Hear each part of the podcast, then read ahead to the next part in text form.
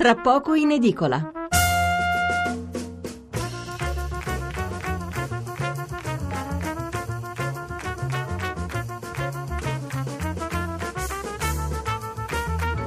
Allora, siamo di nuovo qui, mercoledì 11 aprile, mezzanotte, 25 minuti e 15 secondi. Ricominciamo con la lettura innanzitutto dei titoli legati alla corruzione, quindi a quel che è successo a Milano eh, sul quotidiano nazionale Giorno Nazione Resto del Carlino.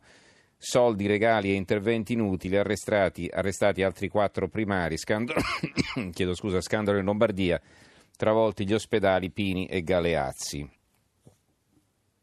Il giornale Sanità e tangenti, primari in manette, scandalo a Milano, quattro arresti, qui a centropagina, a centropagina anche sul Fatto Quotidiano, Allegri primari tra protesi, mazzette e champagne, e champagne, la giornata, scandali e terremoto, perché poi sotto c'è un titolo sul terremoto, vabbè, hanno messo insieme due notizie, libero l'apertura, se anche i medici rubano, arrestati quattro primari a Milano, luminari dell'ortopedia accusati di lucrare sulle attrezzature ospedaliere e di intascare denaro e regali, la notizia fa scandalo, ma la cupidigia di qualche specialista non può travolgere l'immagine di una delle poche sanità che funziona. Quello che diceva anche prima il presidente dell'ANAC Cantone, attenzione come sempre a fare di tutta l'erba un fascio. Eh? Quindi bisogna colpire duramente e eh, senza sconti, ma insomma eh, da qui a dire che siamo tutti corrotti ce ne corre.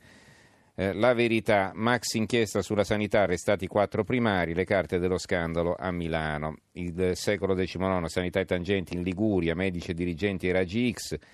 Dopo la Spezia il piano corruzione della regione, diagnosi false e favori a Milano, arrestati quattro primari, quindi qui si mettono insieme anche indagini, appalti sulla sanità in Liguria, oltre alla storia di Milano. Il Gazzettino di Venezia, mazzette primari, la borsa Witton, guarda che è un regalo, eh, questa è una conversazione eh, intercettata tra marito e moglie, la moglie che diceva eh, sì ma spendiamo tutti questi soldi e il marito lo rassicurava, dice ma no ma qui non abbiamo mica spesi noi, ce l'hanno regalata. Eh, il giornale di Vicenza, quattro primari in manette sono accusati di corruzione, forniture di protesi ortopediche in cambio di mazzette, blitz in due ospedali a Milano, per tangenti arrestati pure un imprenditore e un dirigente. La provincia di Lecco, corruzione, la sanità è senza antidoti, è il commento di Francesco Anfossi, questo sulla provincia di Lecco. Va bene, eh, leggiamo allora, esauriamo anche i titoli legati alla politica, così poi eh, arriveremo direttamente al prossimo argomento. Partiamo dalla stampa di Torino che apre così governo pressing di Mattarella. Leggo qui per esempio eh, sulla Sicilia il fondo di Giovanni Valentini, il Mattarellum per poi rivotare. Che cosa si dice in questa analisi? Eh, prima o poi occorrerà approvare una legge elettorale che favorisca la ma- formazione di una maggioranza sufficientemente omogenee, solide e coese, un sistema in grado cioè di assicurare al contempo la rappresentanza e la governabilità rispettando da una parte l'articolazione dell'elettorato e dall'altra le esigenze di un esecutivo stabile, autorevole ed efficiente. Quale meccanismo più praticabile del Mattarellum? La legge elettorale che prende nome dal Presidente della Repubblica Sergio Mattarella fu approvata nel 1993 ed è stata applicata già tre volte, 94, 96, 2001, determinando la vittoria sia del centrodestra sia del centro-sinistra. Quindi la Sicilia sposa l'idea che si debba tornare a votare con il Mattarellum e che non ci sia in realtà bisogno di inventarne un'altra di legge elettorale. Sulla nuova di Venezia di Mestre il commento invece è affidato a Renzo Guolo la marcia inarrestabile di Salvini. Cosa scrive Guolo? Al Quirinale questa volta la Lega salirà insieme agli altri partner del centrodestra.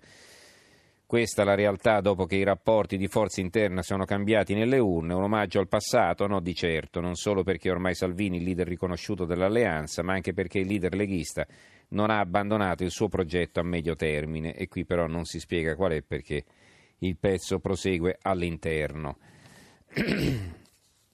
Eh, Brescia oggi ha un fondo di Federico Guiglia, quindi ci limitiamo a leggere i commenti. Oggi tanti titoli diciamo, non ci danno grandi eh, chiarimenti. Eh, fare i conti senza Silvio è il titolo di questo pezzo. Eh, ecco il rebus che neanche i politologi più consumati né i matematici più esperti riescono a risolvere. Come si fa a fare i conti senza Silvio? Perché su questa pregiudiziale dei 5 Stelle con Berlusconi mai, che è il governo in teoria più solido dal punto di vista numerico e sicuramente il più legittimato dal voto popolare, ossia l'anomala coalizione fra Luigi Di Maio e Matteo Salvini, rischia di naufragare ancor prima di prendere il largo. E più avanti Sguiglia scrive come può il partito di Berlusconi rinunciare a Berlusconi e come può l'alleato Salvini rompere l'intesa con Forza Italia in nome della quale proprio lui, Salvini, è diventato il leader del centro-destra. Allora, eh, il PM che sogna di fare il ministro, Ricona 5 Stelle, si parla di Di Matteo, questo è un ritratto che ritroviamo sul tempo.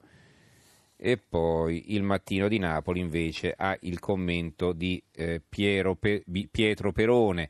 Il titolo è Il voto in Friuli e l'Assemblea PD, le due variabili in concorrenza. Scrive a un certo punto Perone.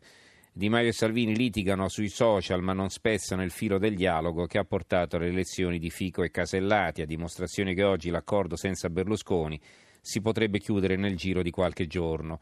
Ma a fronte di un incrollabile veto dei grillini contro i leader di Forza Italia non resta che attendere il risultato del Friuli, regione che mai avrebbe pensato di essere decisiva per le sorti politiche del Paese.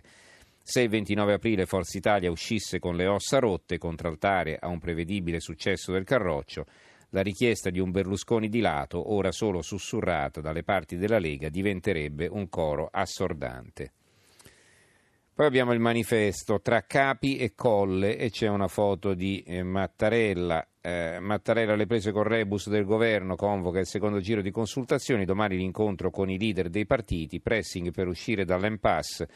Centrodestra unito al colle, Di Maio chiude la parata con il timore del pre-incarico, il PD ancora immobile. Sul quotidiano nazionale invece intervistano Toninelli dei 5 Stelle, un contratto, ma il Premier tocca a noi. E eh, sulle consultazioni, secondo round, spunta il nome della Casellati, quindi un incarico, come di solito si fa in queste circostanze, quando insomma, un accordo non è alle viste, si dà l'incarico al Presidente del Senato. Mm, l'avvenire, Mattarella spinge i partiti o intesa o alt agli incontri. Sul foglio viene intervistato Denis Verdini. Il titolo è Come andrà a finire tra il CAV e Salvini. Verdini ci spiega perché la Lega non può più permettersi di tradire Forza Italia, questo dice Verdini. Vediamo un, un passo di questa intervista. Se Salvini strappa con Berlusconi per mettersi con Di Maio, mette in discussione il blocco solido del centrodestra, quello che gli sarà utile alle prossime elezioni. E poiché non credo che Salvini sia uno sciocco, non lo farà mai. penso che possiamo quasi fermarci con eh, la lettura dei quotidiani. Eh, abbiamo ancora il giornale, test sull'asse Lega 5 Stelle, ma torna l'ipotesi governo del Presidente. Il fatto quotidiano, il Colle prepara un esploratore, nel PD volano stracci e coltelli. E sul Libero la scomparsa di Matteo Renzi, un ritratto di Vittorio Feltri, accantonato come un reietto, l'ex premier paga la troppa supponenza, ma i suoi colleghi del PD che l'hanno fatto fuori ora pagano la loro stupidità. Eh, gli ozzi dei parlamentari nel paese dei fannulloni è un retroscena di Alessandro Giuli, deputati e senatori condannati a grattarsi il ventre in attesa che si sblocchi la situazione del governo. Uh, Renzi è sempre lì, un occhio ai 5 Stelle e l'altro a Forza Italia, il pezzo di commento di Maurizio Belpietro sulla verità e poi eh, governo in carico in alto mare è invece qui un articolo che troviamo sul Gazzettino di Venezia e la loro apertura.